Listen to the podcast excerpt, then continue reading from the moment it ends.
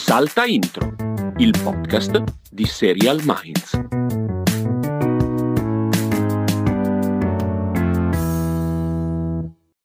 Castelli, sei emozionato?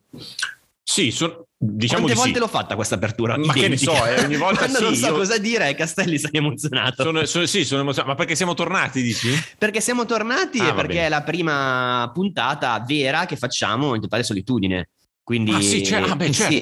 Ma farei- che ormai, ormai il cervello era già settato su queste cose. Esatto, se non avete sentito la puntata finta di settimana scorsa che non sarebbe dovuto esistere ma che era sostanzialmente un test tecnico che è andato molto bene tra l'altro, ha funzionato tutto. Sì, Siamo stati infatti. bravi. Sì, sì, sì, sì. Non abbiamo perso anni di Eh, vita, mi sembra. Esatto, come se avete sentito quella puntata sapete già tutto, se non l'avete sentita eh, ve lo diciamo adesso, n- eh, Salta Intro, che come sapete ha sempre seguito l'ottimo Simone Negri attraverso Dopcast, è diventato un podcast indipendente. Indipendente.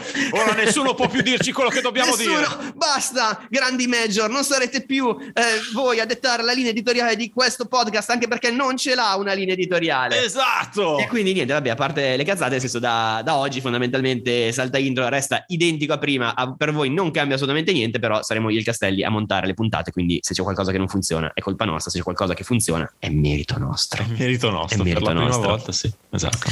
Comunque, eh, io sono Marco Villa, lui Diego Castelli, con me c'è l'allergia. Oggi Ah. è venuta insieme a me, sì, si è svegliata accanto a me nel letto, e in mezzo a mia, mia, mia moglie, un po' scomodi, però cioè, per cui ho un po' di na- voce un po' nasale, un po' di, di naso che cola, quelle cose belle che... L'importante è che tu ti ricordi il pulsante disattiva audio qualora Quando dovessero succedere cose starnutire sgradevoli per il il pubblico esatto. ascoltante. Oppure la soffiata di naso può diventare una simpatica virgola a sottolineare dei momenti Sì, oppure lo usi a puntata. cesura delle varie sezioni. Esatto. Perché no? ora Perché no? Eh. passiamo alle serie. bello, bello, delicato, gradevole. Delicato, sì, sì, sì. Allora, eh, secondo me non dobbiamo perderci in quisquilie perché la puntata è di quelle abbastanza dense. Eh, eh, due perché abbiamo una settimana in eh. più da recuperare. Eh, sì. Io volevo rassicurarvi, cioè se fosse per me durerebbe come tutte le puntate perché non è che in due settimane ho visto il doppio delle serie rispetto al solito, anzi ho visto veramente il giusto. Castelli ovviamente che è preda della sua mania socio-compulsiva, non so neanche se esiste questa parola, eh, comunque ha visto tutto. Tranne, Tranne maledizione. tranne due cose. Non ho tranne visto- Heartstopper. Non ho visto Heartstopper di Netflix che pare che sia bellissima, dannazione devo recuperare, sì. E Grazie. Russian Doll, che Ah, non non, l'ha non ho vista. visto ancora niente, sì. Mm. Così, così. Però Vabbè, perché incredibile. sapevo che Russian ha Doll stavi guardando tu qualcosa. Ha visto anche una- la prima puntata di una serie italiana. Cioè, Oh, no, no, no, cose matte, no. cose matte, cose The matte. best Italian series of the job. cose matte, cose matte, ma parliamo invece di una cosa che matta non è per niente, che ovviamente ti è piaciuta perché sembra fatta su misura per i gusti del giovane Diego Castelli e che si chiama Billy the Kid. sì, e Che- tra l'altro... aspetta una scusa, Eh, faccio l'ultimissima cosa Prego. perché faccio parlare per i tuoi canonici 8 minuti e mezzo. sì. Eh, Billy the Kid è un western, so che ti è piaciuta, Eh, ma la domanda è: ma c'è anche una biondina tutto pepe come in 1883 che tu non capisci più niente, perdi la brocca? No, infatti non mi è piaciuto come Ah, 1883, ok, cioè ok, manca la componente dell'amore mio, Esatto, cioè dell'amore il, il mio Duca romantico. di Hastings di Diego Castelli è una biondina tutto pepe nel west degli Stati Uniti Esatto. dell'Ottocento. La, Va la bene, buona, va la buona Elsa. No, Eh, vai, eh, vai, vai, ci, tutto no, ci tuo, tengo a tutto dire tuo. che questa eh, lista che abbiamo fatto delle serie abbiamo visto non è in ordine di importanza, cioè è capitato Billy the Kid così per caso, perché stavo facendo dei appunti. È tutto a caso, è, È tutto a caso. No, Billy the caso. Là, ma la facciamo breve su Billy the Kid perché c'è anche la recensione sul sito. Eh, ci eravamo detti serie scritta da Michael Hurst, che è il creatore di Vikings e The Tudors, che aveva detto è la mia miglior serie di sempre. Ok, Michael, mamma mia. E è, una- è, è stato un bel esordio. Ho visto il primo episodio. Billy the Kid, personaggio famosissimo del West, morto a 21 anni, eh, assassino barra rapinatore barra però anche figura ribelle un po' così che poco dopo la, la fine della guerra civile americana dà un po' l'inizio anche un po' dell'epopea del West come lo intendiamo noi, cioè un posto appunto di frontiera dove ci sono persone molto borderline dal punto di vista della delinquenza. E, mm, no, il primo episodio secondo me è, buono, è ben scritto, è ben messo in scena e ha questa particolarità di essere molto crudo e per certi versi io posso dire molto eh, realistico, nel senso che questa frontiera che di solito ci viene raccontata come ah, la frontiera, gli spazi aperti, le praterie. Qui è un postaccio terrificante, fangoso e mortifero. Alla dove- Deadwood. Sì, ma è un posto proprio brutto, ma nel senso che vanno, la gente va alla frontiera e la frontiera, la frontiera vera, dove è proprio frontiera, ci sono, c'è la gente con le tende. Cioè, nel senso, non Eh, è che certo. possono esserci già le case, le case le devi costruire e non si parla mai tanto del fatto che prima che costruisci le case è tutto fango e schifo. E Billy the Kid Anche perché poi po' la burocrazia per iniziare a costruire, super bonus, quelle robe lì, poi cioè, non è Sì, facile no, eh, avviare esatto, il processo. Le firme lì sono un casino. Sì, sì, E poi deve uscire il quindi- comune, tutto. Esatto. eh, sì. E quindi Sì, così, sì, naturalmente non si racconta solo del Billy the Kid adulto, perché il Billy the Kid adulto dura pochi mesi sostanzialmente, e quindi si parla anche della sua crescita, della sua adolescenza. eh. Per ora un romanzo, un, un anti-romanzo di formazione in Su- salsa western, mi stai dicendo? Sì, diciamo un Ok. Bildungsroman antieroistico. Va bene, sì. Comunque, buono, bel esordio, vediamo come va. Su Epix, però in Italia ancora non c'è. Eh, secondo me non arriverà neanche. Te Eh, non dico. è la- la non prima candidata. il western così proprio tiratissimo Eh, come, sì, un come genere in Italia. Non stanno arrivando neanche gli altri. eh, Eh, esatto. Poi potremmo parlare di eh, una coppia di serie che possono viaggiare veramente in coppia. Nel senso, sono Gaslit di Starz, che in Italia è su Starz Play, e di The First Lady di Showtime, che in Italia al momento non è arrivata, non sappiamo ancora quando e come arriverà, però di nuovo qua invece sono convinto che arriverà. Sì, secondo me qualcosa. Allora, sì. si tratta di due serie che sono ambientate nello stesso periodo, fondamentalmente, in parte, in alcuni modi. Sì. Adesso però, allora, facciamo così, facciamo le cose per bene. Ne Vai. parlo separatamente e poi facciamo le cose insieme. Va bene? sì. Sì. Allora, Gaslit, eh, il mondo è quello del Watergate, ovvero lo scandalo che scoppiò negli anni 70 durante la presidenza Nixon con eh, i eh, repubblicani che spiarono i democratici eh, per assicurarsi, per avere più vantaggi e assicurarsi la rielezione di Richard Nixon, finì tragicamente. Fallimento totale, eh, loro vennero scoperti, sbugiardati eh, e Nixon dovette dimettersi. Quindi, quella che poteva essere una rielezione, comunque, come viene raccontata, tutto sommato comoda, diventa un fallimento. Nixon perde. Ehm, questa è la storia del Watergate. Il Watergate è l'albergo dove avvengono questi- queste opere di spionaggio nei confronti dei democratici eh, e noi cerchiamo, la serie cerca di raccontare quello che è successo prima anche del Watergate. Spesso questo scandalo è stato raccontato dal punto di vista dei due giornalisti del Washington Post che hanno scoperto quello che stava succedendo. Eh, e quindi tipo il- l'esempio del giornalismo d'inchiesta più virtuoso e di maggior successo qui invece viene raccontato dal punto di vista dalla prospettiva di un sottobosco politico di Washington tutto un po' brutto. Tutta gente Sì. che cerca di fa, che fa traffichini per cercare di guadagnarsi un minimo posto al sole eh, nei confronti o del presidente o del vicepresidente o dell'assistente dell'aiuto del vicepresidente cioè basta. Comunque faccio le mie mosse per avere un filo in più di potere. Eh, le cose interessanti veramente nella serie sono i due personaggi che non sono neanche principali, ma sono comunque quelli che eh, si impongono di più, eh, che sono John Mitchell, che è il eh, responsabile del comitato di rielezione di Richard Nixon, che è interpretato da Sean Penn, e sua moglie Martha. Martha Mitchell, che è interpretata da Julia Roberts. Lui è proprio quello che è il cattivo, fondamentalmente, perché è quello che deve, che cerca di fare le cose sporche. Lei è la moglie, forse anche un po' annoiata, che vuole a sua volta emergere dal cono d'ombra del marito e della politica in generale, e, e lo fa rilasciando interviste, scusate, rilasciando interviste abbastanza corrosive e fondamentalmente sputtanando quello che fa il marito ok. grosso modo. Comunque, no, la prima puntata, è uscita soltanto la prima puntata, quando ne parliamo, è proprio una serie che mi viene da definire classica, cioè fatta bene, con personaggi ben costruiti, ben interpretati, la trama è forte, perché comunque la storia è una storia che ha cambiato gli Stati Uniti nel, Novecento, è una storia che tutti conoscono e che in America è ancora, immagino, conosciutissima, qui da noi forse inizia un po' a perdersi come, come riferimento, ma forse a maggior ragione, cioè se anche non la conosci come storia, funziona ancora meglio. Eh, da segnalare due personaggi che sono anche loro dalla parte dei cattivi, cioè Shia Wiggum che interpreta fondamentalmente un fascista che guida questo gruppo di eh, spioni. Shia Wiggum non mi ricordo, non saprei come segnalarlo perché è una di quelle facce che ha fatto 200.000 serie, quasi sempre nella parte del poliziotto. Però adesso ovviamente non mi viene in mente neanche uno, vedo che le ditine del Castelli stanno già cercando. Ma infatti sì, vado a vedere perché anch'io mi, mi- mi trovo nella stessa identica situazione. Esatto, Cioè, ah, beh, sì, quello lì. Eh, quel- esatto, quello lì. Quello Quello, lì. lì. E- Un grande adesso, classico, eh, bene, beh. nel senso, tu, eh, devo cercare anche una cosa che non mi ricordo neanche come si chiama il suo socio, perché siamo veramente già in quella fase in cui non mi ricordo niente di quello che stiamo, di cui Comunque, stiamo Shia- parlando. l'altro, l'altro Chris è, Bauer. è, è- Vai, vai, continua tu, continua tu, No, tranquillo. No, Shea Wigan andiamo immediatamente a vedere per cosa è soprattutto ricordato. e mi compaiono cose che non ho visto. No, ah no, l'ultima volta, l'abbiamo vi- l'ultima volta l'abbiamo visto in Perry Mason. Giusto, sì. L'abbiamo visto in Perry Mason, l'avevamo visto in Homecoming, tra l'altro l'altra con, eh, con Giulia Roberts, l'avevamo visto in Waco e ha fatto anche Fargo in realtà, Sì, una sì, delle stagioni di tutto, Fargo per. 5 episodi. 5 episodi, aveva è- fatto Agent Carter, ah e poi no scusate perché noi all'epoca l'avevamo un po' persa, aveva fatto Boardwalk Empire, 56 episodi di Boardwalk. Eccolo lì, sì, sì, sì, sì, soprattutto Sì, lì. sì, sì, sì, sì. Mentre invece l'altro suo socio è Chris Bauer, un'altra faccia straconosciuta che io ricordo principalmente per il suo ruolo in eh, True Blood. Eh, era Sì. anche lì un po' uno stronzetto, cosa, però comunque va bene.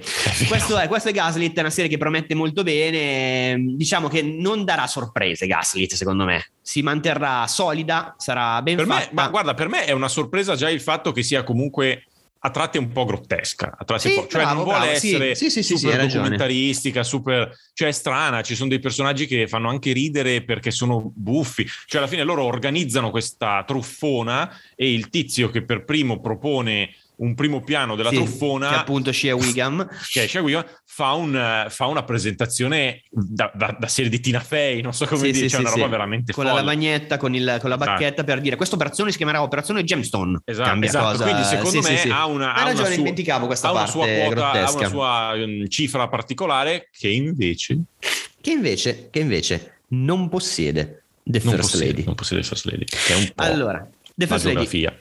è una geografia. L'abbiamo non nel senso di una geografia, ma un apostrofo a geografia, Sì. ovvero proprio il racconto della vita dei, di tre sante.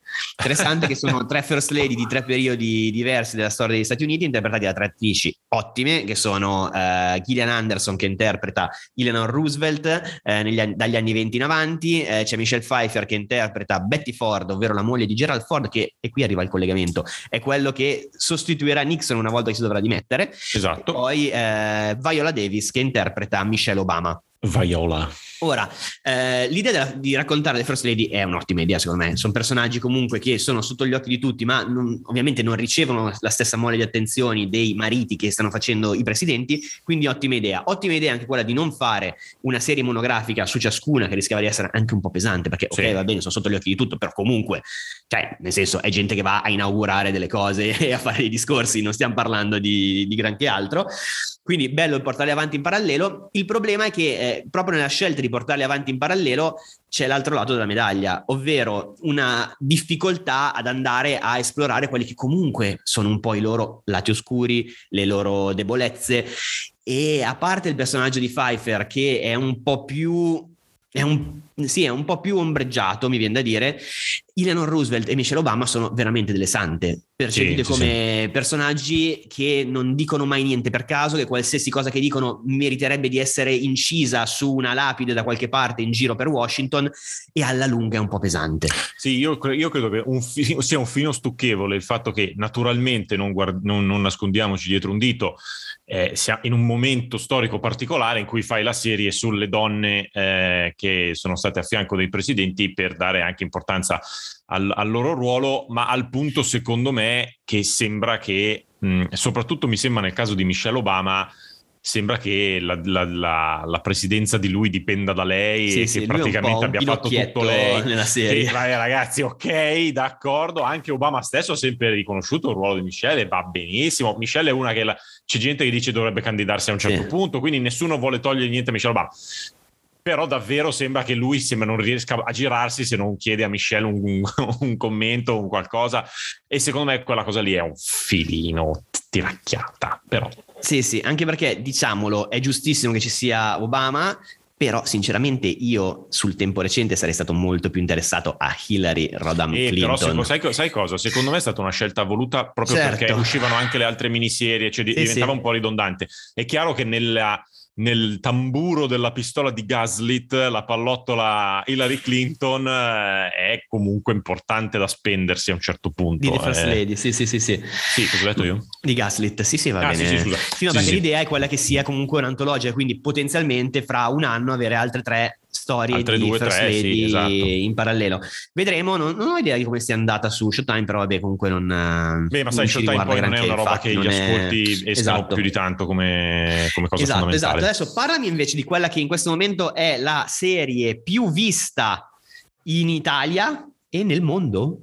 E nel mondo in lingua inglese e- ed è la tua preferita dell'anno. La mia prefe, che è Anatomy of. Scandal. Sì, è Anatomy of Scandal. di uno scandalo No, allora, eh, vi rimando. Allora, c'è stato, abbiamo scritto sul sito un articolo che prendeva le mosse dalla recensione di Anatomy of Scandal, che è su Netflix, per parlare della cosiddetta crisi di Netflix di cui si è parlato negli ultimi giorni a seguito del crollo in borsa che aveva avuto perché aveva perso un po' di abbonati eccetera. Non rifacciamo qui tutta la storia perché ho scritto un articolo fiume andatevelo a leggere. Eh, però prendevo le mosse da quello perché Anatomy of Scandal in maniera un po' furbina poteva essere il, il simbolo di la nuova serie di Netflix che arriva in cima alla classifica di Netflix e fa un po' schifo. Fa un po' schifo perché è una serie eh, crime che racconta di, tratta da un romanzo che racconta di un eh, politico che viene beccato a tradire la moglie, ma non solo, poi c'è la, la sua impiegata con cui ha tradito la moglie che lo accusa di stupro. Ehm, quindi diciamo storia di questi tempi e che però è raccontata in modo secondo me molto sopposo, molto banale e soprattutto tutti, a- quando- quelli che l'abbiamo vista, hanno parlato a un certo punto del famoso twist del quarto episodio che io vi consiglio di guardare Anatomy of a Scandal solo per avere per sempre una pietra di paragone di quanto può essere brutto un twist, ehm, che non svelo qui, ma diciamo che Diciamo che può essere a livello di c'è il gemello cattivo, ok? Immaginate oggi uno che tira fuori un gemello cattivo e dici ma il sei serio? spezzato, quelle Ma cose sei lì. serio? Sì, ecco, sì, sì. secondo me quella roba che c'è in Anatomia del Canada è pure peggio di quella roba lì. Ehm, e va bene. Detto questo, detto questo, l'unica cosa che mi sento di rispondere è, è a un paio di critiche che sono giunte, che io me le leggo al dito perché sono tignoso. Un paio di persone hanno detto.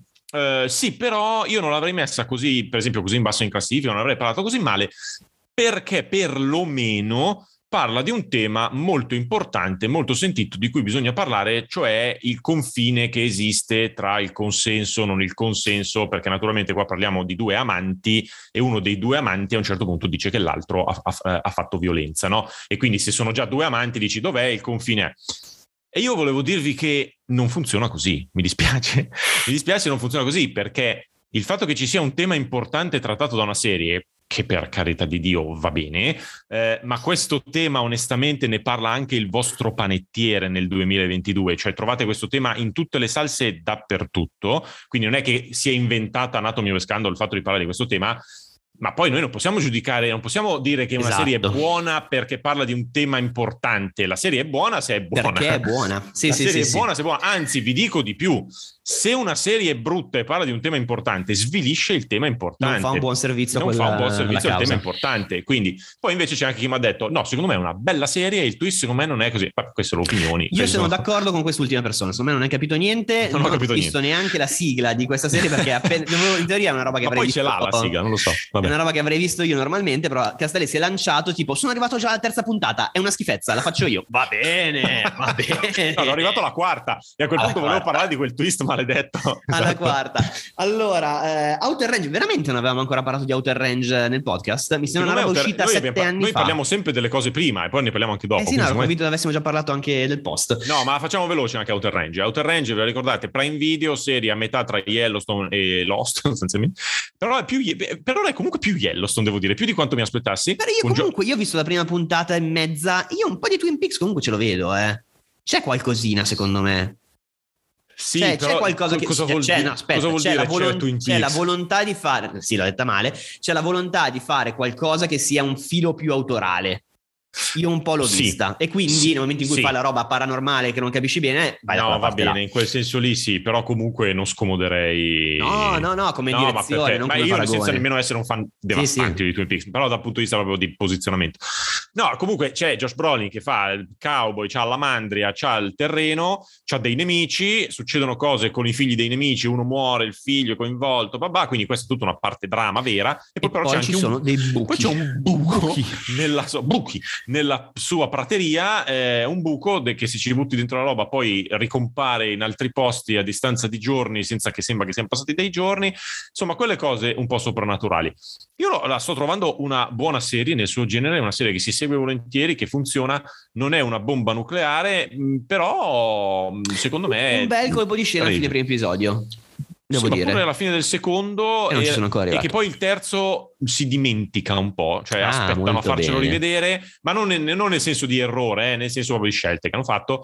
Ma secondo me è comunque una roba che in questo periodo io la considero una delle serie buone di questo periodo, ecco, quindi vediamola senza nessun problema. Resto Poi, l'hai vista insieme a Anatomy of a Scandal, per cui... Effettivamente. Eh, vediamo ora a quella che forse è la serie più problematica di cui parleremo Sì. oggi, cioè Roar. Di. Apple TV Plus, ne avevamo parlato appunto ormai due settimane fa, è quella serie antologica eh, in cui di otto puntate se non sbaglio, eh, ogni puntata a sé stante slegata dalle altre, dedicata a un personaggio principale femminile alle prese con situazioni un po' surreali, Sì, mi viene da dire sì. eh, situazioni surreali che rimandano comunque a temi legati al ruolo della donna nella società di oggi. Quindi altro tema comunque che sappiamo benissimo essere ampiamente dibattuto.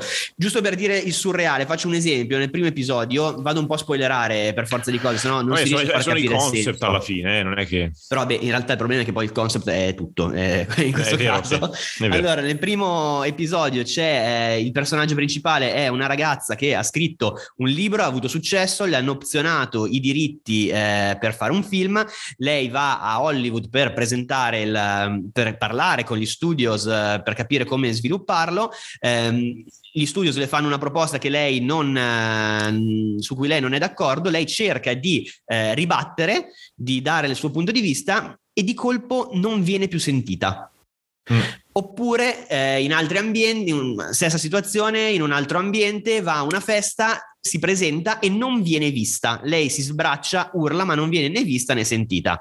Ora, cosa ci vuole raccontare Roar con questo primo episodio?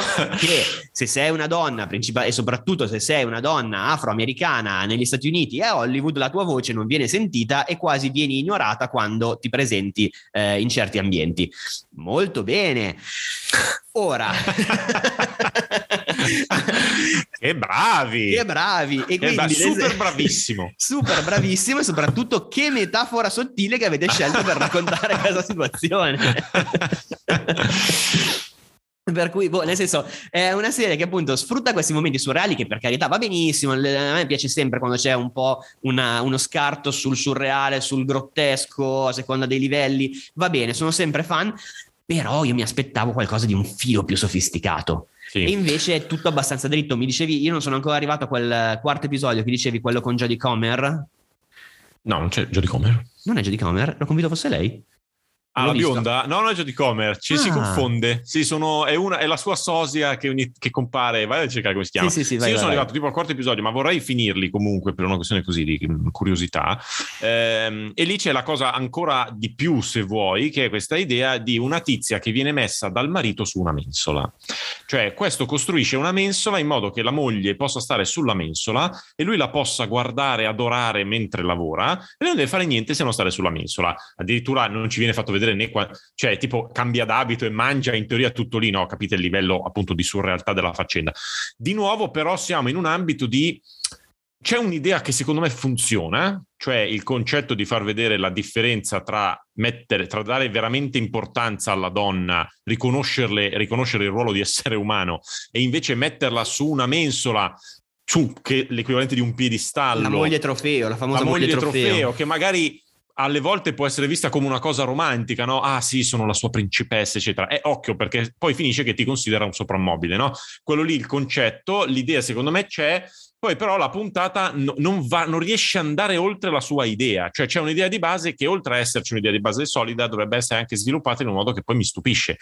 Manca sempre questo aspetto qua, cioè è una serie che si bea molto, si crogiola nel fatto di aver avuto delle buone idee, però le buone idee vanno sviluppate e se non le sviluppi poi effettivamente sembra un bel concept che sei andato dalla casa di produzione a dire facciamo questa cosa carina, sì, però poi manca sempre un pezzettino secondo Sì, me, perché sennò sì, è, sì, sì. è un po' compitino, ecco appunto. La Eh, finta Jodie Comer è in realtà Betty Gilpin eh, di Glow che è anche Sì, ah, di Glow, in, bravo, eh, in Gaslit.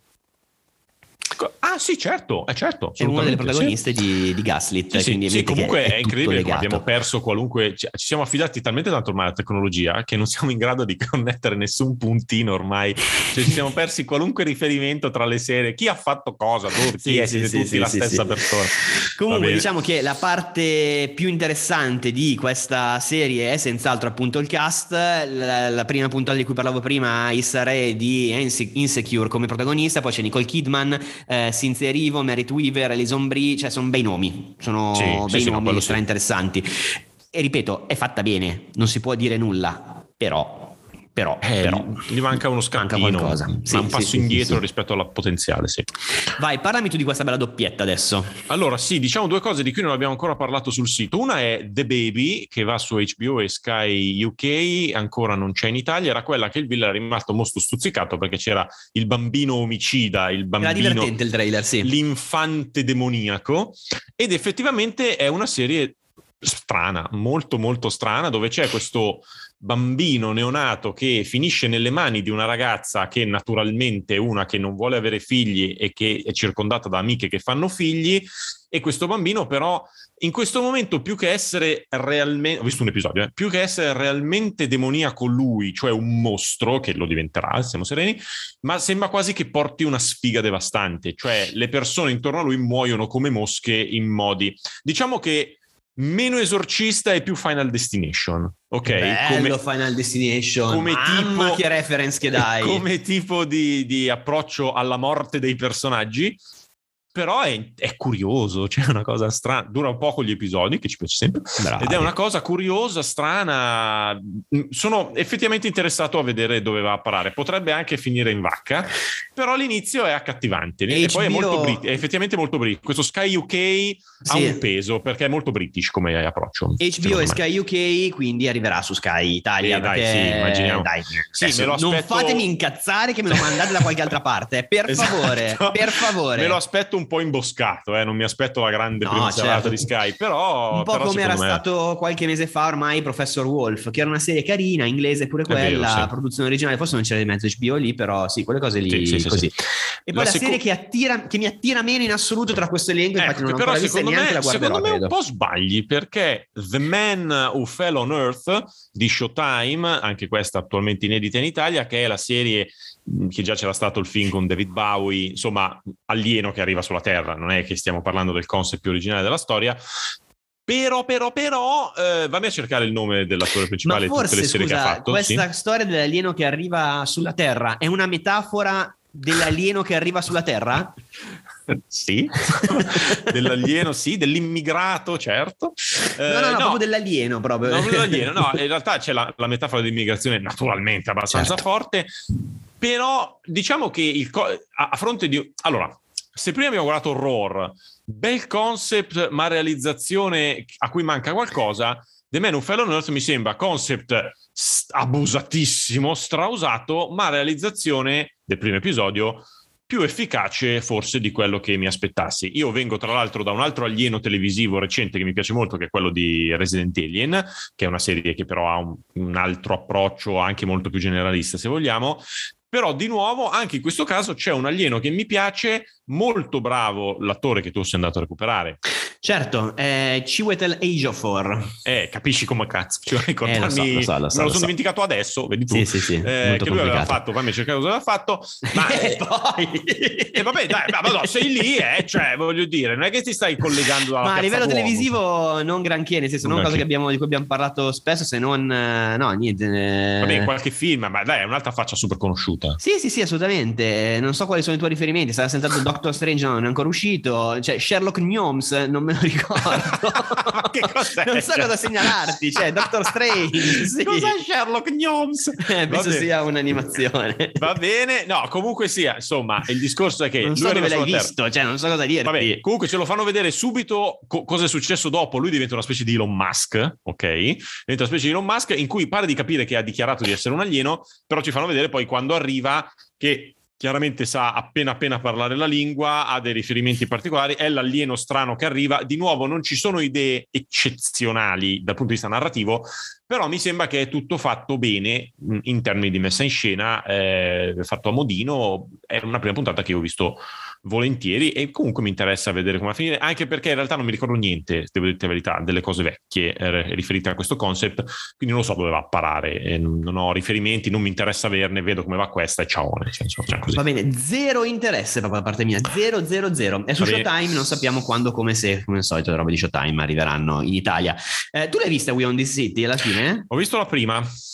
Ho visto tu non prima... sei fan, lo so, di The We on the City, la nuova serie di David Simon, il creatore di, della mitica The Wire, che era ambientata nel mondo della malavita di sì. Baltimora, e qui torna a parlare del mondo della, vita di, del mondo della malavita di Baltimora, come in quel caso partendo tra l'altro da episodi di non fiction, da un libro non fiction, per cui c'è tutto per essere ancora una roba bella. Castelli l'ha sempre un po' patito David Simon, non sei... Allora, l'ho patito, allora, l'ho patito e lo patisco nella misura in cui Uh, lui costruisce degli affresconi veramente giganti in suo, cui ci sono tanti personaggi in tanti momenti diversi io devo dire che questo primo episodio, secondo me, è molto buono, è molto, cioè la qualità si vede. Poi c'è un John, John Bertal, che era il punitore, insomma, che ben conosciamo, eh, sempre sul pezzo, sempre bravo a fare questi. Mm, lui fa un poliziotto un po' naturalmente, un po' schizzato, un po' bravo, ma anche pericoloso, eccetera. Um, ancora una volta mi sembra un bel affresco fatto bene. È, è, una serie impegnativa dal punto di vista di quanti nomi ci sono, quanti personaggi ci sono, eh, tutte le dinamiche più piccole intricate della polizia. Cioè, non pensate di poterla vedere mentre preparate la cena. Ecco, questo, questo no. Detto questo, mi sembra che la mano non l'abbia persa, per que- pur non essendo io un grandissimo conoscitore di The Wire, di cui ho visto non tantissimo, devo dire la verità, perché all'epoca non, non c'era Seven Minds. Questo è il grande motivo per cui all'epoca non ho visto bene The Wire. Però sicuramente è da consigliare se vi piace quel genere lì, se vi piace The Wire. Ehm, ripeto, non leggerissima dal punto di vista proprio della comprensibilità della storia, della facilità di accesso. Ecco. Bene, invece è molto leggera, è molto facile a livello di accesso, quella che per me è stata la, una delle sorprese più belle di questi mesi, sì. ovvero Bang Bang Baby, che è piaciuta anche al Castelli, che ha visto, sì sì, incredibile. Eh, Bang Bang Baby è arrivata il 28 aprile su eh, Prime Video, è una serie italiana e ve la presento nel modo peggiore possibile, che è quello con cui come l'hanno lanciata loro all'inizio, okay. ovvero una ragazzina degli anni 80 che entra a far parte di una famiglia di andranghetisti. E tu dici, e basta, ancora, eh, chi se ne frega. Giusto. La cosa interessante è come viene raccontata questa storia, cioè di fondo quello che succede è questo, cioè una ragazzina che è convinta di essere rimasta orfana di padre, eh, ucciso eh, quando lei era piccola, scopre che in realtà il padre è ancora vivo, la madre l'ha, l'ha, obbligato ad allontanarsi perché lui fa parte di una famiglia di andranghetisti. Quando la ragazzina scopre che la madre le ha mentito tutto il tempo, dice, ah, ma sai che c'è, io adesso mo torno dalla famiglia di papà e, e ovviamente si avvicina alle dinamiche di questo gruppo di, di mafiosi. Per cui la trama è quella che era effettivamente raccontata all'inizio, però viene presentata Bang Bang Baby in modo diverso dalle serie crime e criminali italiane, perché siamo abituati comunque a delle cose molto serie, mi viene da dire, sì. da Gomorra in giù, ma anche dal, sulla generalista, cioè comunque sono cose molto stereotipate da un certo punto di vista, al di là dei livelli di bravura e di abilità con cui vengono fatte. Bang Bang Baby invece ha un registro che è spesso di nuovo surreale reale, a tratti un po' grottesco, una fotografia che è molto cupa sì, ma anche con toni da neon, quindi comunque un po' straniante e soprattutto è piena, zeppa di riferimenti alla cultura pop degli anni Ottanta. Riferimenti che non sono soltanto un oh guarda c'è il poster della tal cosa, oh guarda suona l'altra canzone, tanto con una sonora ottima sono riferimenti che entrano nella storia. La protagonista, che si chiama Alice, è interpretata da Arianna Beccheroni, che è una classe 2004 veramente brava, cioè fa il suo alla sì, grande, una sì, di quelle che potrebbe diventare una del, delle giovani promesse, viene a dire. Sì, sì, sì insieme a Aurora Giovinazzo, che era invece una delle protagoniste di Freaks Out di Mainetti. Eh, eh, Alice, appunto, eh, vive come qualsiasi ragazza degli anni Ottanta, bombardata da stimoli che le arrivano dalle nuove televisioni commerciali, eh, una, un periodo che è quello, appunto, che viene, come è stato raccontato, dell'edonismo più sfrenato della Milano da bere degli anni Ottanta e quei riferimenti pop che le arrivano li fa suoi. Nella prima puntata, lei per farsi, per farsi, forza in questo nuovo mondo che sta scoprendo dopo che le hanno tolto la terra da sotto i piedi, eh, col fatto appunto che il padre non era stato ucciso, lei cerca di farsi coraggio prendendo ispirazione dalla protagonista di uno spot della Big Bubble, una ragazzina mm-hmm. tosta che in un ambito western riesce a far fuori i suoi avversari. E quindi allo stesso modo lei si sente sola sfrutta quel meccanismo.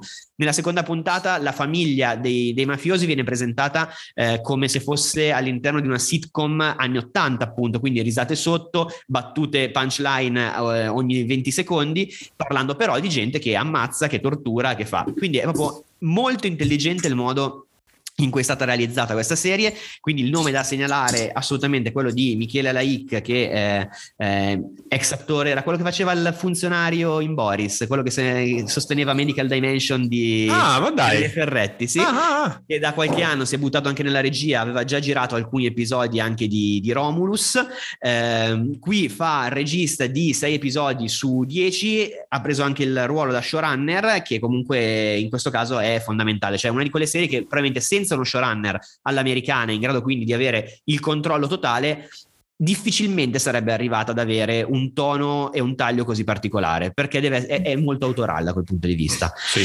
Per me, grande sorpresa, c'è un ottimo cast, eh, c'è appunto l'Arena Beccheroni che ho già citato, Lucia Mascino, c'è Adriano Giannini, c'è Dora Romano, che è la, la donna mangia mozzarelle di È stata la mano di Dio di, di Sorrentino. che, che, è super. E che è anche, che è anche la la, la, la, maestra de, dell'amica geniale. L'amica geniale, assolutamente. Come si chiama la maestra? Eh, ma ricordo maestra. Eh, mi ricordo il nome della maestra. Eh, c'è anche Antonio Gerardi, che è quello che interpretava Di Pietro in 1992 e che qui interpreta una specie di Sergio Vastano con i capelli lunghi, l'immaginario è quello, ma lui, cioè, per dire il tono grottesco, è anche lui un malavitoso che però fa anche il capo boy scout e nel secondo episodio si vede come lui porta in giro gli scout facendoli cantare canzoni in cui dicono gli altri sono infami, noi siamo siamo uomini d'onore e la gara che propone ai suoi ragazzi è forza ragazzi, vediamo chi riesce a mettere più panetti nello zaino e i panetti ovviamente non sono panetti di burro ma sono panetti di, di droga che di contrabbandiera hanno appena scaricato su una spiaggia. Eh, niente, come dicevo ieri anche a Castelli mentre scrivevo la recensione, è una serie di cui è difficile parlare senza averla vista perché è davvero tutto un discorso di atmosfere. Per cui il consiglio che vi do caldamente è di guardarla su Amazon sì, sì, Prime sì. Video. Bang Bang Baby. A me interessa interessa dire, vabbè, a parte direi che il, il, riferimento visivo principale che hanno è quello di Refn, secondo me. Sì, sì, eh, sì, Che è, era quello di, cioè, regista un po' di culto che a livello seriale aveva fatto Too Old to Die Young, ma aveva fatto The Neon Demon, Solo Dio Perdona, eccetera. Quel mondo del neon, diciamo, appunto. Sì, sì, sì. Ehm, la, lei era la maestra Oliviero, quella dell'amica bravo, geniale. Ci tenevi. No, a me, io dico la cosa che ho detto al Villa, l'unica cosa che ho detto al Villa in, in, in chat quando ho visto la prima puntata, a me è piaciuto, non credo di fare grande spoiler, all'inizio lei pensa che suo padre sia morto e a un certo punto scopre che non lo è, lo scopre da un articolo di giornale dove vede la faccia di questo de, de, de, del padre, qualunque altra serie italiana lei a un certo punto avrebbe detto oh minchia mio padre è vivo, eh? questo è palesemente no, non ha l'accento siciliano però sono siciliani loro. Va bene? Calabresi, va bene. Calabresi approssimazione. Solita approssimazione su tutto quello che è sotto il po', Castelli, che ti caratterizza un po' da sempre. In effetti, in effetti. Da sempre. Va bene, e comunque sia, ehm, avrebbe, l'avrebbe detto in una linea di dialogo, e qua è tutt'altro, ragazzi. Qua c'è tutta una scena esageratona con lei sì. che per co- come fa a, a, riscoprire che il padre è vivo. E proprio vedi proprio la gente che si siede al tavolo e dice no ragazzi ma qua non lo facciamo dire qua mettiamo su una bella scena per farlo scoprire in modo figo ecco è proprio questa intenzione che è bella secondo me di, di sì. Bang Baby cioè la voglia di fare delle cose che non siano le solite cose e questa è una bella cosa a prescindere cioè. e giusto diamo un ultimissimo spoilerino quando appunto lei scopre questa cosa eh, si rifugia in camera, in camera sua prende dei dolci proprio per sfogare mangiando questa sua ansia questo suo nervosismo e la scena finisce con letteralmente un'alluvione di Smarties dal sì. soffitto che la seppelliscono fino a, al collo e di nuovo sono scene che non abbiamo mai visto in uh, serie crime italiane, neanche nelle migliori, che appunto le serie crime italiane hanno sempre un registro molto realistico e verosimile. In questo caso il gioco è quello proprio di giocare tanto di metafore. Capito Roar, si fanno così le metafore. Sì. questo, secondo me, questo secondo me peraltro deriva questa è una serie di Prime Video, deriva anche dal fatto che questa roba può e va, anzi deve poter essere spendibile anche all'estero. All'estero, sì, sì. Perché secondo me il pub- non è tanto che il pubblico italiano sta diventando più maturo, un po' lo sta diventando, pian pianino si fanno tutti i nostri sforzi, ma ver- il vero cambiamento delle serie italiane sia nel momento in cui le serie italiane devono diventare delle serie internazionali. Guarda, e a quel punto questo lì vedi la differenza. Dico ultima postilla, uh, Bang Bang Baby è stata presentata, se non sbaglio, comunque ha fatto un passaggio a Cannes Serie sì. E l'altra serie che negli ultimi anni era andata bene a Cancerie era Christian, che pure quella è qualcosa che su toni diversi però volendo una serie di genere che può essere spesa anche fuori. Si stacca un po' dal, dal sì, classico. Sì, sì, sì. osiamo amici. Osiamo, osiamo, osiamo, amici. Vogliamo dirci due cose sulle serie che non erano nuove ma che sono tornate e ci diciamo due robe rapide? Guarda, dico, la dico io velocissima, la mia sì. su Rashandon avevo già parlato in realtà l'altra volta, eh, prima puntata che era bella, mi aveva divertito, già dalla seconda per me è un chi se ne frega grande mm. come una casa, eh, non ho ancora scritto, non, non approfondisco perché comunque come nella prima stagione è una serie che può dare un po' di colpi di scena, di cambiamenti e voglio finirla. Te lo dico, sì, possiamo dire che però se ne sta parlando ancora meno che nella prima stagione. Sì, la prima stagione se ne ha parlato in una maniera insensata rispetto alla qualità e all'impatto sì. che aveva sta serie, per cui era là che era dopata quell'altra reazione. Questa sì. mi sembra sensata. Comunque Natasha Lyon è sempre bravissima, ha un carisma gigante, il personaggio è divertente anche se io sono veramente stan- mi stanca veramente il fatto che un po' come le sitcom anni 80 cui dicevamo, cioè lei sì. non ha una singola linea di dialogo che non sia una cosa ficcante, cioè lei deve sempre chiudere come se fosse la frase finale della È sua vero. esistenza e sì. dopo un po' a me sta roba mi ammazza. Un pochino eh, però, sì. vabbè, però sì, tu, a te che piace la gente che lavora per sottrazione, qui non eh, si sottrae niente, niente proprio, niente. è tutta somma tutta e niente somma. sottrazione. Esatto. No, io dico una parola veramente su tre serie che sono tornate, ma solo per ricordarci che sono tornate e che comunque meritano, secondo me. Vabbè, Peter Call Saul è tornata con la sesta stagione e anche la sesta stagione sembra un mezzo capolavoro, forse senza mezzo, quindi andiamo avanti. È tornata Barry che dopo riprendiamo per una mail che è arrivata dopo perché Barry è tornata tre anni dopo la seconda. E segnatevelo che dopo ne parliamo su una mail che ci è arrivata che prendiamo spunto. Comunque bella, sempre bella anche Barry. The Flight Attendant è tornata anche lei con Kylie Cuoco e eh, doveva essere una miniserie. Poi è andata benissimo hanno fatto anche la seconda stagione. Io non lo so se la seconda stagione ha veramente senso Eccola. Però allo stesso tempo mi sembra che abbiano trovato delle soluzioni per tenere in piedi la baracca in modo un po' stiracchiato ma che comunque resta divertente. E poi è sempre stata una serie di suspense simpatica e la suspense simpatica c'è ancora. E quindi tutto sommato dico va bene, basta non aspettarsi da Flight Attendant che sia la, la, serie dell'anno ogni volta, non lo era la prima volta, non lo è neanche questa, però insomma è una buona serie secondo me. Cali Cuoco è brava, cioè è brava a fare quel personaggio lì, quella sempre un po' svampita ma anche ma simpatica, ma insomma, secondo me funziona. Invece una parola in più la spendo senza fare eh, spoiler particolari sul finale di Tokyo Vice che è una serie che avevamo parlato bene all'inizio. Io sui Serial Moments ho trattato poco perché è una serie che lavora molto più di atmosfera sì. che non di grandi stravolgimenti. Siamo arrivati alla fine della prima stagione. Beh, è stato un bel finale, secondo me, perché ha messo cioè la carne al fuoco si è cotta, non so come dire, cioè era stata messa molta carne al fuoco e ora era pronta da servire. ed effettivamente succedono delle cose che ti colpiscono più di quanto non fosse successo negli episodi precedenti.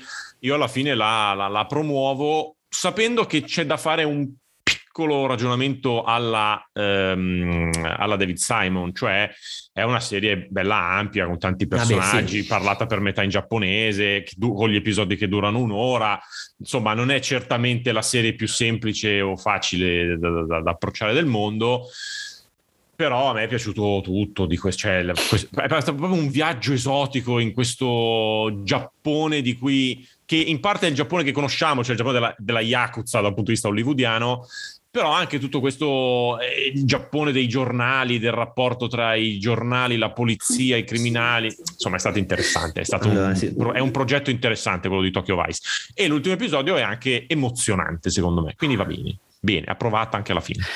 Bene, queste sono le serie che abbiamo visto noi nel corso delle ultime due settimane, ma quali sono le serie che ha visto il mondo nelle ultime due settimane? Eh, eh, che eh, gancio gigante! Che gancio straordinario, sì. Sono molto emozionato.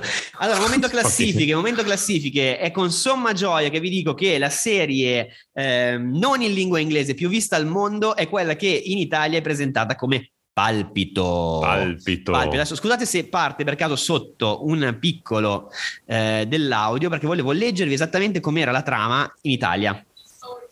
Un uomo deciso a vendicarsi dell'organizzazione di traffico d'organi che ha ucciso la moglie si lega alla donna che ha ricevuto il suo cuore. Io, cioè, io ero andato a vedere dicendo, vabbè, ok, palpito, vedo che in testa alle classifiche, ciao, la guardo, leggo questa trama e se non ho rotto il televisore dopo averla letta è un miracolo.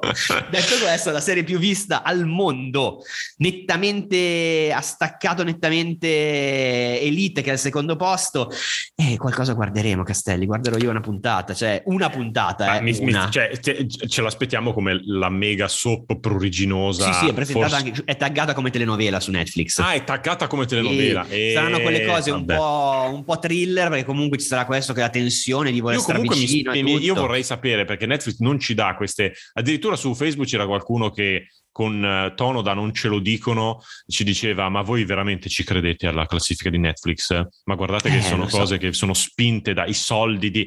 Sì, va bene, c'è anche meno ansia francamente, però la domanda è non ci dicono quanto è vista in Sud America, perché secondo me questa cosa mondo in realtà c'è tutto il Sud America che si coalizza per in vedere questa cosa. è top 10 eh, palpito in 68 paesi su Netflix ed è al ah. primo posto in Argentina, Bolivia, Brasile, Cile, Cile, Colombia, Ecuador, Costa Rica, El Salvador, Honduras, Nicaragua, Ma, Panama, ne... Paraguay, Messico, Perù, Uruguay, Venezuela. Ma se ne salva uno, eh? Della, della... sì, esatto, esatto. No, primo posto è questo. Di primi posti fuori dal Sud America c'è soltanto le Mauritius e l'isola di Reunion.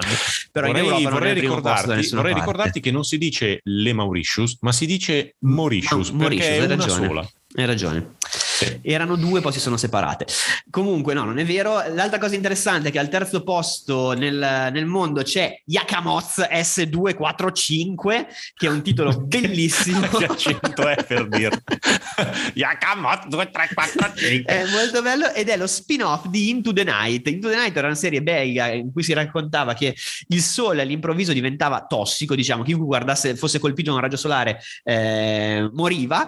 Eh, quindi era la storia ambientata su un aereo che continuava a viaggiare in cerca della notte per evitare di esporsi ai raggi sì. solari. La seconda stagione è arrivata già da un po' su Netflix. Io l'ho totalmente dimenticata. Mi, mi era piaciuta molto la prima, la seconda proprio l'ho persa, devo recuperarla. E Yakamoz S245, oltre ad essere il titolo più bello degli ultimi 25 anni, è, è, anche uno spin-off di, di qui, questa serie. Ma qui te muori con le lampadine, tipo, cioè questo, lo, lo, so, la lucetta del frigo ti uccide.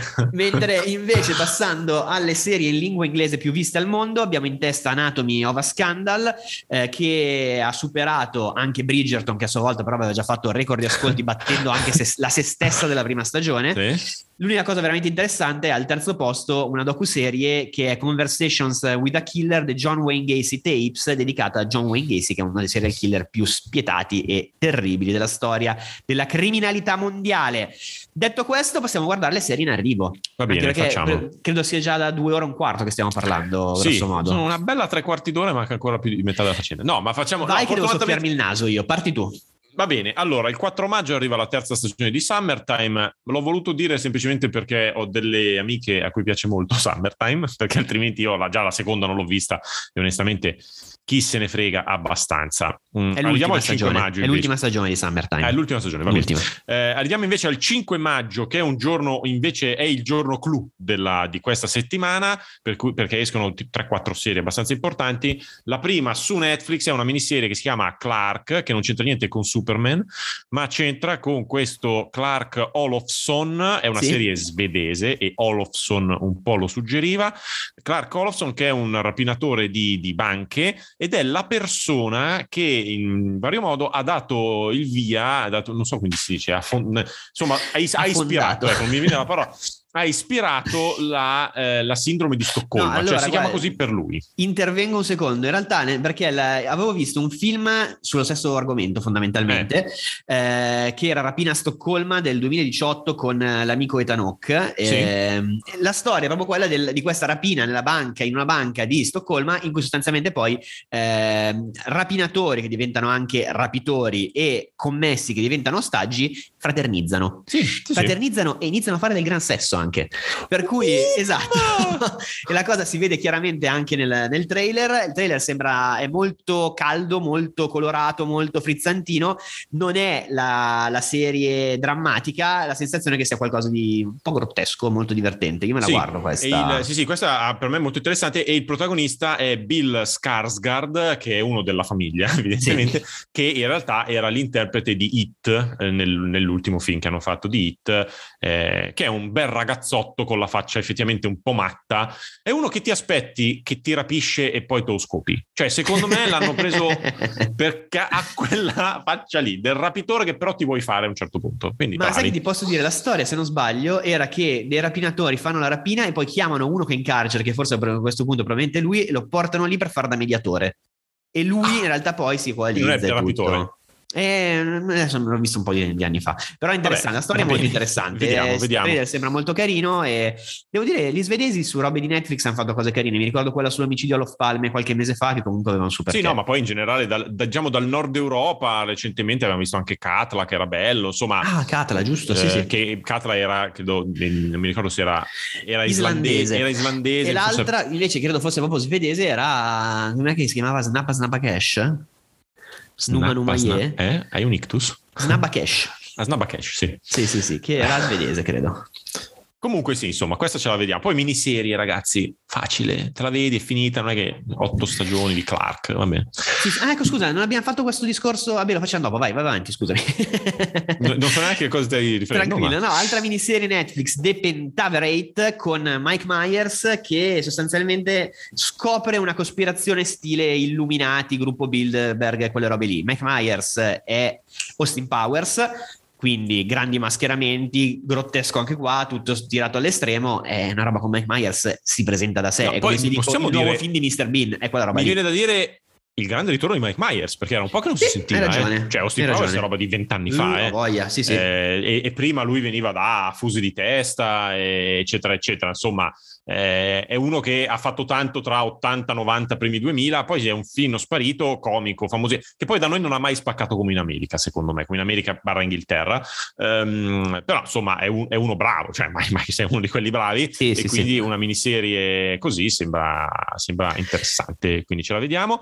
Sempre, sempre il 5 maggio arriva. The Staircase, che è una miniserie di HBO Max con Colin Firth e l'onnipresente Tony Collette. Tony Collette. Ormai Raccon- veramente... Parlaci di te, Tony Collette. È la serie solo... della settimana con Tony Collette. Me l'aspetto a carta bianca con Orsini fra poco a parlare di cosa. Peraltro con maggiore competenza. con maggiore competenza. E um, questa è una cosa un po' particolare perché è una storia vera. Eh, si parla della morte della... Um, allora, Aspetta, c'è Colin Firth che fa un scrittore di romanzi crime, questo Michael Patterson, che ha sua moglie, che è Tony Collette, Kathleen, che muore eh, cadendo dalle scale di casa. E praticamente si dice, è stato un incidente o è stato Michael? Eh, com'è la faccenda? Quindi classica situazione un po' da crime. Qual è la particolarità? Che questa storia qui è già stata trattata da un lungo documentario che trovate su Netflix e sì. che si chiama The Staircase.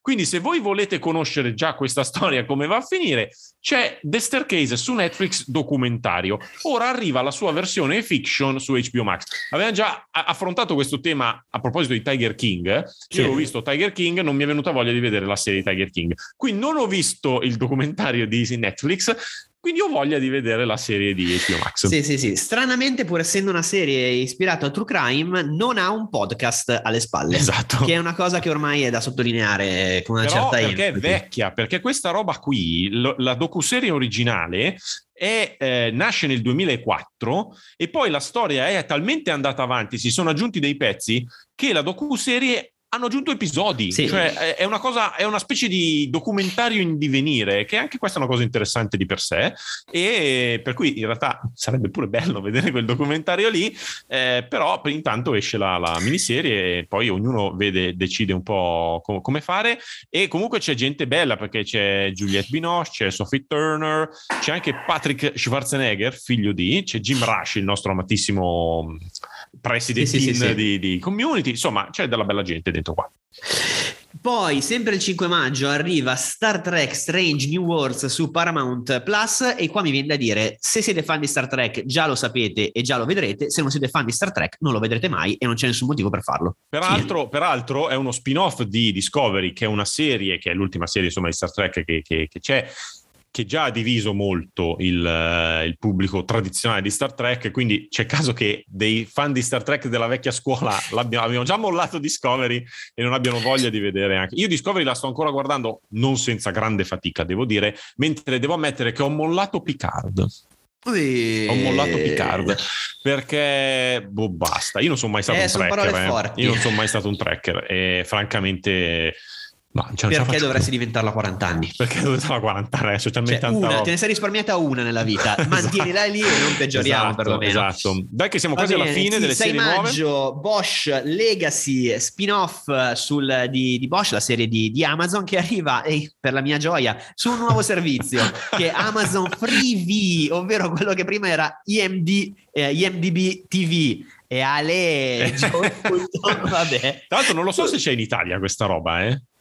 No, non credo. Non credo ci sia Amazon Freevee.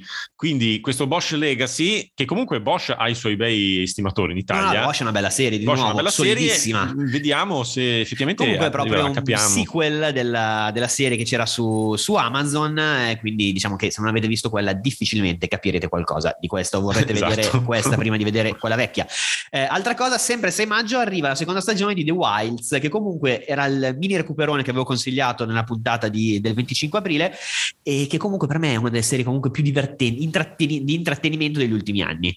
Sì, vorrei, vorrei, usare la parola intrattenente, che la usano sempre quelli della riserva e la trovo sempre molto a fuoco, e quindi l'ho usata anche questa volta. Sì, ma, che, ma intrattenere, intrattenimento, intrattenere. Sì, sì, però cioè, non la uso sta. mai, non la uso mai. Però quando, quando, la sento dico, ah sì, ci sta questa parola. Vabbè. Siamo arrivati in fondo, abbiamo lo spazio oh, della posta. Lo spazio della posta. Potete scriverci su salta sì, perché, poi di, perché poi di, di, news ce ne sono poche, in realtà di news ce ne ho una, due che mi interessa di dire, quindi eh, ce la facciamo via facile. Eh, risposte alle mail, veloci, veloci, veloci. Davide um, voleva dirci che si sente la puntata Grazie, extra che abbiamo fatto. Ci ha chiesto, vi chiedo, posso considerare The Flight Attendant conclusa con la prima stagione, ignorare la seconda e piuttosto guardare Slow Horses? Sì. Per me è una domanda strana perché in che senso più, piuttosto? Cioè, si guarda eh, tutto. Il tempo, no, si guarda tutto. Non capisco questa, questa cosa. Comunque la domanda è, se non hai tempo abbastanza e devi scegliere tra la seconda di Flight Attendant e, e Slow Horses, Slow Horses, secondo me, con grande serenità, con grandissima serenità. Poi, terza stagione di For All Mankind, la consigli Castelli? Bisogna andare avanti? Eh, lui, eh, Andrea ce lo chiede, non l'ha mai vista in realtà, eh perché uno di voi l'ha seguito, quindi merita in generale. Secondo me, se non l'hai mai visto, merita di essere visto. Io la seconda stagione la vedrò, eh, non è la mia serie preferita, francamente, cioè è una cosa eh, carina, simpatica, vedo bel concept, bella idea, ricordiamo una specie di storia parallela di cosa sarebbe successo allo, alla corsa nello spazio se avesse vinto gli Stati Uniti. Eh, è quella, vero? Sì ehm, per cui, secondo me, merita di dargli una chance perché può piacerti molto. Eh, poi, detto questo, la terza stagione non lo so, vediamo.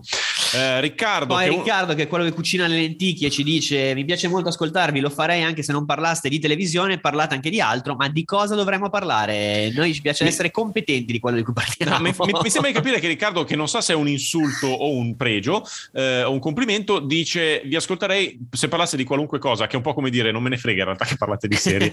Siete, mi fate sottofondo, ci rifletteremo su questa cosa. Poi Eliana Aliena, che è una delle nostre seguaci più fedeli di, dice ci siamo dimenticati di segnalare tra le possibili recuperoni Derry Girls. Hai ragione è una serie che io ho sempre visto lì nel, nella home page di Netflix e non ho mai cliccato no, no lei, lei ci contesta che non abbia detto che però la terza stagione però è una serie che noi non seguiamo effettivamente no. quindi non ci è venuto spontaneo segnalarla però c'è su Netflix e quindi lei ha ragione a dire di seguirla perché comunque è una serie particolare inglese molto carina quindi date, dategli assolutamente un occhio.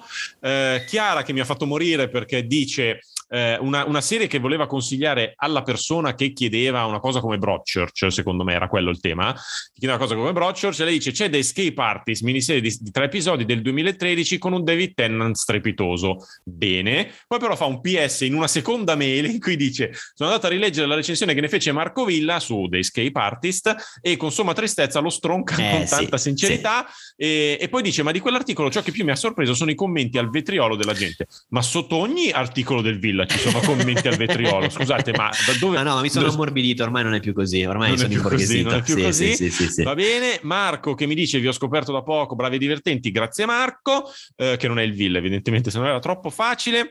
Potete mettere delle note attenzione questo è importante. Potete mettere del, nelle note del podcast l'elenco delle serie di cui avete parlato in puntata. Ci proveremo da oggi. Ci proviamo da oggi che è, è tutto nostro che facciamo tutto noi. Quindi metteremo un elenco banale eh? cioè non vi aspettate che io di ogni serie diciamo perché ne parliamo se no, no, no, no sarà un, un oggi, elenco. oggi si di parla Brahma. di elenco della spesa elenco della spesa benissimo e chiudiamo con Alessandro che in realtà fa una bella domanda che era la persona a cui mi riferivo parlando di Barry dice, eh, a parte che dice, eh, il vostro podcast è uno dei pochi onesti e diretti che sento, che anche qui mi sembra, non è che parli di geopolitica, perché ci sono post, podcast sulle serie che non sono onesti, cioè cosa devi dire? Cioè, cioè podcast che sono pagati dalle piattaforme, fateceli conoscere eh, fateci metteteci in contatto con le piattaforme, non ce ne frega niente di essere onesti, niente. Dite, diteci chi vi paga in modo che noi possiamo è essere sopravvalutata esatto, in questo esatto, paese. Esattamente, soprattutto per cose che non muore nessuno. Se comunque dice, pone una domanda interessante che io rilancerei anche un po' di noi. Dice, cosa ne pensate delle serie le cui seconde, terze, eccetera, stagioni escono dopo un anno e mezzo, due, tre anni dalla prima stagione? Vi faccio l'esempio di Russian Doll. La prima stagione era uscita a febbraio 19, la seconda aprile 2022, cioè tre anni e due mesi dopo la prima. Io onestamente, se una stagione esce dopo più di un anno, perdo facilmente interesse e spesso i riassunti fatti da Netflix Prime Video non aiutano granché.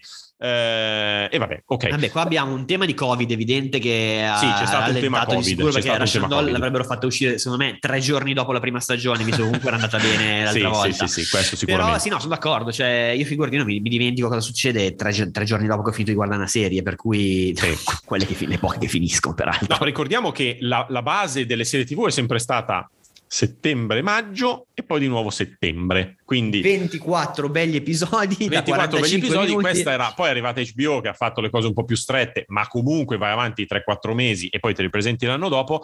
È chiaro che tra la pandemia e tra il binge watching, perché di nuovo tu mi dai 13 episodi che io vedo in due giorni, poi passa davvero almeno un anno prima che io vedo un altro episodio. Quindi quel tema lì esiste. I riassunti, io trovo meglio alcuni riassunti fatti su YouTube da magari qualche sito, qualche canale alternativo che non i riassunti di Netflix, onestamente. Li trovo, ma anche perché Netflix cerca di tenerli sempre nei tre minuti, mentre ci sono dei riassunti su internet che durano magari 5, 6, 7 minuti che comunque aiutano di più. Però io sono d'accordo perché anch'io ormai le serie che guardiamo sono davvero tante, il tasso di oblio nel cervello è elevatissimo ed effettivamente ripresentarsi è ma dico anche un'altra cosa, ci sono anche serie intelligenti secondo me, per esempio Made for Love, che è ripartita e che mi sta piacendo di nuovo, Made for Love non fa, ria- non ha, c'è un riassuntino iniziale, ma poi nel corso del primo episodio ogni tanto una parolina, una linea di dialogo, una cosa per dire una cosa che tu dici, ah già era successo questo, la piazzano. Ecco, Sai come la... si chiama tecnicamente questa cosa? Eh saper far bene il proprio lavoro. sì, esatto. Credo sia proprio quella la good terminologia. Job, sì, good job, esatto. Eh, secondo me dovrebbero farlo tutti perché questo problema credo che sia comune al mondo. Adesso arriva Stranger Things, ragazzi. Ma chi cazzo zero. si ricorda cosa è successo in Stranger zero. Things? Ricordo solo che c'erano i russi. Che, sì, devo, anche lì devo riguardare. Ai tempi c'erano i russi che erano i simpaticoni della situazione. Esatto, devo riguardare delle gran cose. Vabbè, Comunque news? sia, ultimissime news, vado io con un'infilata. Hanno rinnovato From per una seconda stagione, hanno rinnovato Wolf, Wolf Like Me e Life and Beth entrambe per la seconda stagione.